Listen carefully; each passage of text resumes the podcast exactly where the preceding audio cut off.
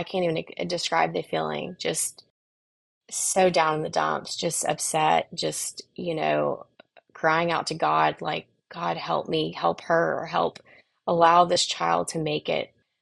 That was the voice of Alyssa Bear, my sister and today's guest. As a C R N A, she wants parents to know the importance of asking questions and reminds us to pray for our friends having medical procedures, no matter how minor they may seem. Today, she's going to share her story of having to make difficult decisions and combating dishonesty while holding to what was right. She says, despite heartbreak and intense stress, she could feel God's constant presence and faithfulness. As a courtesy to the family whose lives were forever affected by this story, we've changed the names to Katie for the mom, and we'll be calling the child Harper. We also want to politely warn our listeners that, for any sensitive ears, this story is emotional and it does discuss heartbreak and loss. Now let's get started, because you won't want to miss this powerful testimony.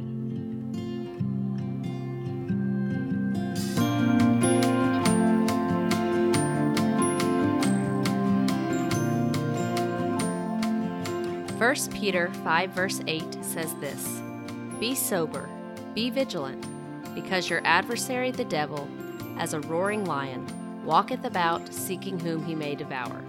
I am your host, Brittany Simadini, and on today's episode, we're going to take one of his lies and expose it for what it really is, unlocking the truth of what God's Word has to say about it. Are you ready? Let's get going.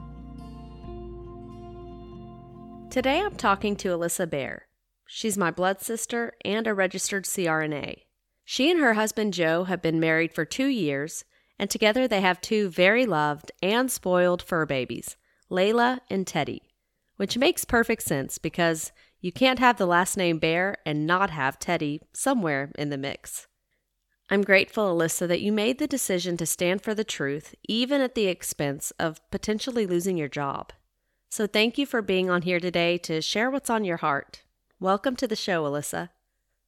Thank you for having me. You are so welcome. You're my very first guest, so this is super exciting. And something I want to do real quick is ask you to give us a fun fact about yourself. Ooh, let's see. Um, well, I love dogs uh, so, so much. And I think one day I definitely want to foster dogs in the future. We haven't even had a Or in kids yet, but uh, one day I'd like to open up a dog shelter in the far, far future, but that would be something I would aspire to do. That sounds like you. If you know Alyssa, you know she loves dogs, and she's always looking for different dogs that she can rescue. So that does not surprise me at all. So for the listener, I'm going to go ahead and set the stage a little bit, and then I'll let you take it from there. At the time, you were working as an R N, but you were a student in C R N A school. And you were at the hospital that day doing your clinicals, working with pediatric patients in the M R I area, correct? Correct. Um, and then you ran into an old cheerleading friend from high school, and she had brought her toddler in to get an elective outpatient scan. So you briefly spoke with her, um, but you were tied up with another child. But you did tell her that you were going to make sure that her daughter was well taken care of. And then, Alyssa, if you don't mind, go ahead and tell us what happened after that. I was uh, assigned to M R I that day, and typically as a, we called ourselves S R N A, Student Registered Nurse Anesthetist, we would gain a lot of uh, our pediatric clinical experience in M R I because, you know, typically small children can't sit still in M R I, so they require anesthesia. And there's two ways of providing that anesthesia. You can either Um, do what's called a M A C anesthesia, where it's called monitored anesthesia care, where you um, place a child in the M R I scanner with just an oxygen mask on and administer anesthesia through an I V, or you can put them all the way to sleep, which is also termed general anesthesia. That requires an endotracheal tube. On this particular day, the anesthesiologist preferred doing a monitored anesthesia care. So all of our patients would enter the scan with an oxygen mask on, and it was our job to assure that they were anesthetized deeply enough that they wouldn't wake up, but also in a safe manner where they we didn't take away their ability to breathe on their own. That day, I had performed all of the um, inductions for uh, of anesthesia for all of the children that required M R Is. And what that meant was I put them to sleep with the anesthesiologist present and the C R N A present, and then I would take them into the scanner. We would hook them up to all their monitors, and um, I would just monitor their breathing and titrate their drip based on um, you know, their vital signs and whether or not they were moving. I could titrate the drip to ensure that they were anesthetized, as I said, deeply enough so they wouldn't wake up during the scan. At the end of the scan, we would take them out and uh, recover them in the P A C U area of M R I. And that just means a recovery area. So I was with another child and trying to get a blood pressure reading on this particular child while my, I saw my friend walk in with her daughter. And um, she, you know, I wasn't going to be able to start the induction of anesthesia with that child because I was tied up. So the C R N A and anesthesiologist put that patient to sleep without me present. And by the time I wrapped up things with my other patient, I went into the scanner and Harper was already on the table with asleep with her monitors on. And I asked the C R N A if she would like me to take over. And she told me, no, why don't you go take a break? So that's what I did. So I left the scanner and I went and took about a fifteen minute break. And when I came back uh, into the control room, the center of the M R I department has a control room where the radiology techs sit and perform the scan. So I go into the control room and there's a monitor in the center, and that monitor shows us all the patient's vital signs. And I'm alerted at the heart rate that I see on the monitor, which is extremely low for a patient um, Harper's age. I become worried and immediately go into the scanner. Technically, you're not supposed to enter the scanner while it's um, in progress because of the electromagnetic force. Um, you're not supposed to open the door because objects from the control room could potentially enter the scanner, and that could be dangerous. But I was just really worried seeing this heart rate, and I knew I had to do something or see if the C R N A needed my assistance. So when I went in there, um, the C R N A had also just noticed the heart rate and assured me that she was going to administer medicine to hopefully correct it. And I asked her if she wanted me to call an anesthesiologist, and she said no. And I assured her that I would be watching from the control room and I would be um, within view if she needed me to call anyone or go back into the scanner to help. I'm sure your heart was racing at this point. What did you do? I left the scanner and continued to watch the monitor, and I noticed that the heart rate didn't improve whatsoever. It just continued to d- drop. Fast forward about three or four minutes later, the heart rate dropped another ten beats. And at that point, I ran into the scanner because I knew that that was just grounds for basically performing um, C P R. And uh, when I went in there, the radiology tech was also at the at the head of the bed with the patient and the C R N A. And, you know, I was trying to assess the situation. She asked me to give more medicine to help with the heart rate. And that's when I said, has anyone checked a pulse? Both of them said out loud, no, I have not checked a pulse. So that's when we pulled the child out of the scanner and I checked a femoral pulse and I did not feel anything. So at that point, we knew that we were going to have to start C P R.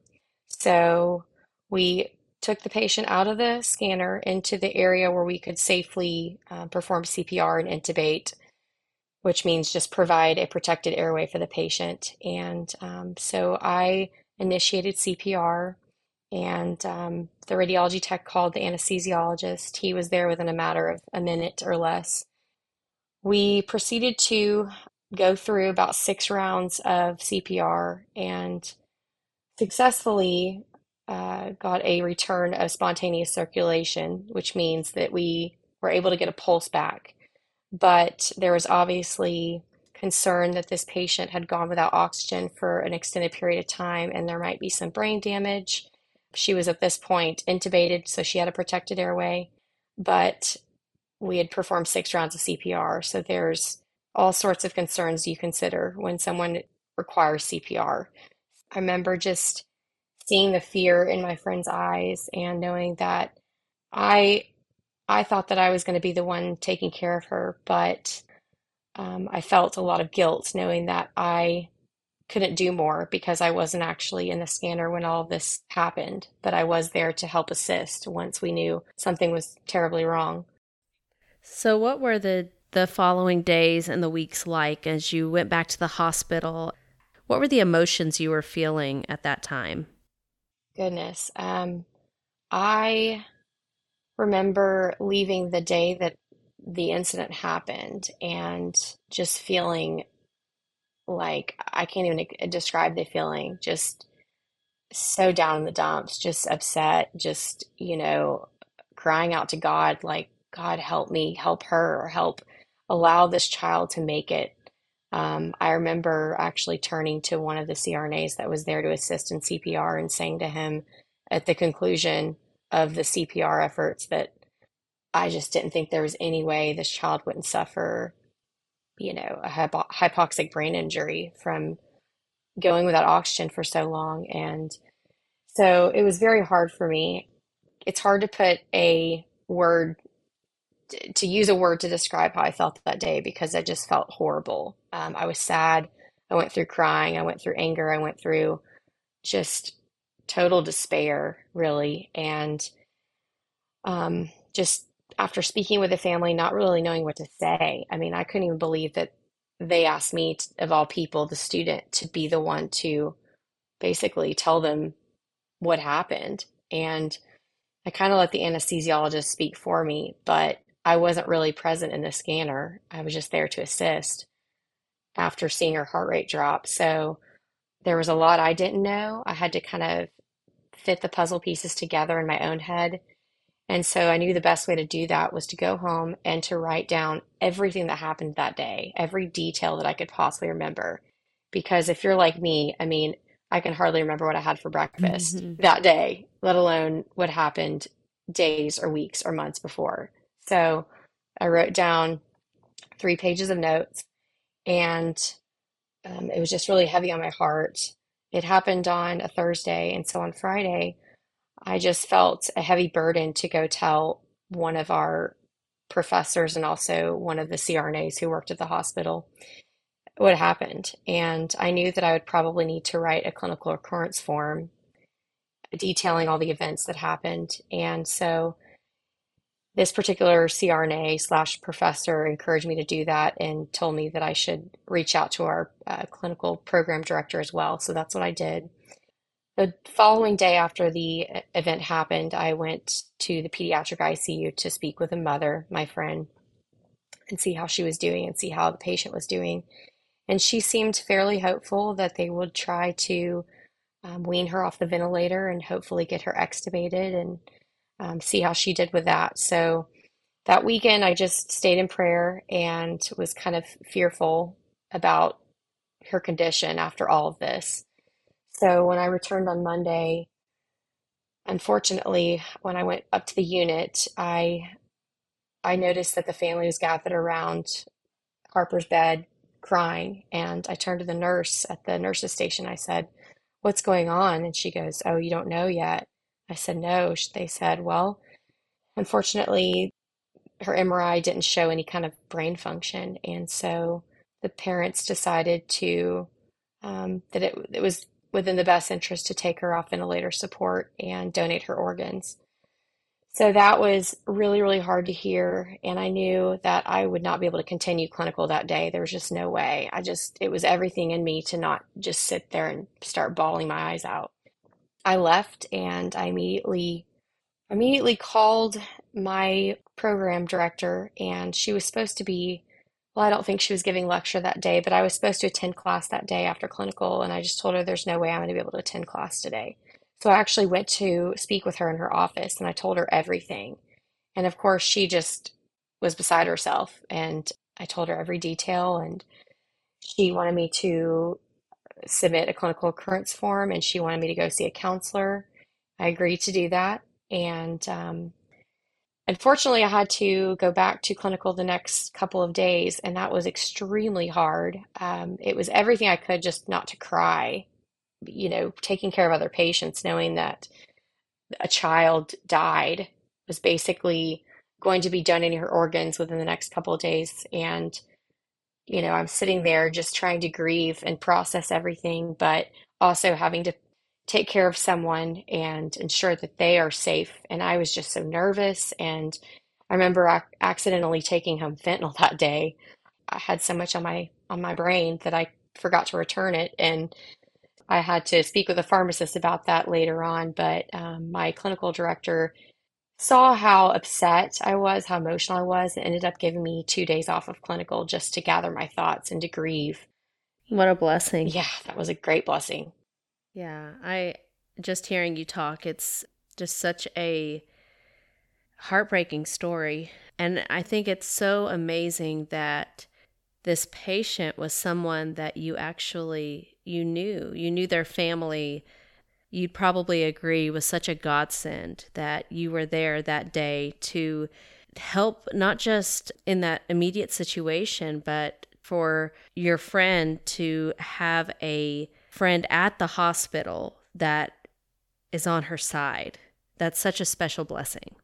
It was, it really was. And, you know, that was really the hard thing about it, was knowing that, you know, there was nothing really that I could have done to save her child. Um, I did everything I could, but I wasn't in the scanner when it, when she started decompensating. And so I wanted to give her answers. I wanted to reach out to her. And I did reach out to her because I couldn't help myself. And I knew that it was really um, just a kind of an intense situation because I had all eyes on me and I was in a program that I was hoping to graduate from within a year. And I just had to be very careful. And um, I started limiting the texts I was sending my friend because I didn't want to get in trouble.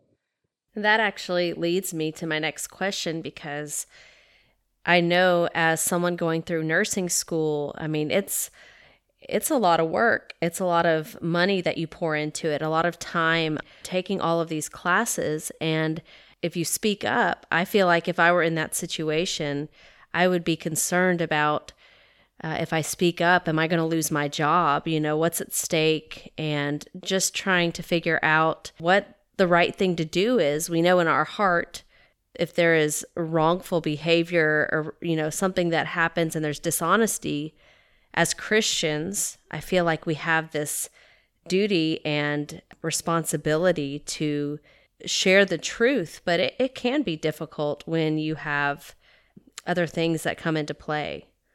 Yes. Were you ever threatened by higher ups or people in management to give a different story? Did you ever feel like your job was on the line? I definitely faced pressure from the university to not discuss any details about what happened that day with anyone except for the program director of my anesthesia program, because I knew there was a very real risk of not graduating if I did speak about my experience with my fellow classmates or staff at our clinical sites. I knew that in order to graduate, I had to stay quiet. And this was hard to do, considering I had people asking me what happened on a daily basis in the weeks following this horrific tragedy. It wasn't until a lawsuit had been officially filed by my friend's attorney against the hospital and anesthesia group that my program director honored my request to provide me with my own representation, because I had asked, you know, I really would like to speak to someone about this in counseling. While effective in some ways, I really just didn't have the time to be sitting down with a counselor every week. I mean, in C R N A school, you aren't allowed to work because you spend five days in clinical, um, sometimes eight-hour shifts. Sometimes we would do call shifts that started at three p.m. and we didn't get off till seven a.m. the next day. So it was very, very time-consuming. I mean, you were just living, breathing, eating anesthesia. So really, like I said, once she provided me with my own representation, um, I was able to meet with my attorney through the university, was how they provided me an attorney through the university that they appointed themselves. And I met with him once or twice before graduation. And it wasn't until after graduation that I felt comfortable meeting with both my attorney and my friend's attorney to discuss all the details of that day. So once I had my diploma in, ha- in hand, I felt an overwhelming sense of relief that I no longer had to stay quiet and I could finally tell my side of the story. And what was really hard was knowing that the things that were being told by the C R N A in particular, um, some of the things she was saying were not true, and I knew that. The, the downside of this happening in M R I is that everything that was recorded that day on paper um, was recorded on paper. It wasn't, you couldn't see vital signs every single minute, because on a paper charting, you only document vital signs every five minutes. A lot happens in five minutes. From the time I went into the scanner the first time to the second time I went into the scanner, that was under five minutes. And a lot changed in that five minutes, but that wasn't detailed in the paper chart. Alyssa, thank you so much for bringing this situation to light. I know you have so much more to say, and we're going to continue this conversation in the next episode, where we'll hear about your intense deposition in front of multiple lawyers, your peers, and your friend's family. I believe you said the deposition took four years to happen and lasted nine hours. I know you also have an update, so I'm looking forward to next time. For now, as we conclude part one, is there anything you want to add to what's been said today? I really didn't have a lot of fear, because I know fear comes from Satan, and I knew that God was leading me this whole time. And I knew that if this ever were to go to court and I were to give a deposition, everything I would say would be the honest to God truth. I had no reason to lie. I had, there was no reason um, for me to make myself look, look good or make myself look like a hero. And I certainly wasn't trying to take away licensures of the C R N A or the anesthesiologist, but I did feel like some of the interventions made that day were uh, not really done promptly. And I would have done other things had I been in that situation, even as a just an R N, an S R N A, I would have done things much differently, especially now that I have all the knowledge that I have. Um, I've been a C R N A now for three years. There's There's no way I would have done the things that were done that day that unfortunately were performed. Um, I felt like I owed it to the parents to speak the truth, and that's what I did. And this truth will always set you free. Absolutely. Alyssa, thank you so much for being so upfront and honest about your experience. Thank you for your time today. Thank you for having me, Brittany. It can be so easy to get caught up in looking out for ourselves, but in doing so, we often forget that the greater blessing comes from being honest and having integrity. I hope you found this episode to be inspiring and a good reminder that God is your help in every trial. I hope you'll check out part two of this interview to follow soon. Let's go to the Lord in prayer.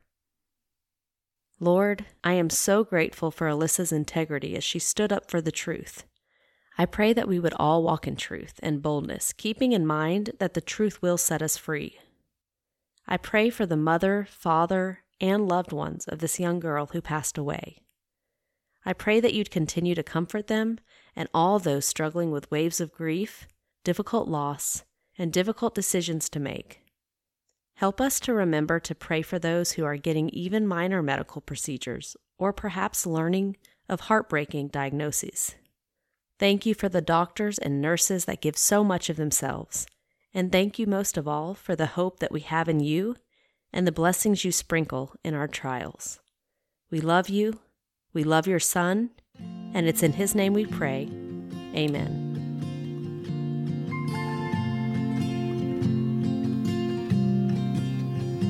If this message has blessed you in any way, or if you know someone that could use the encouragement, please pass it along.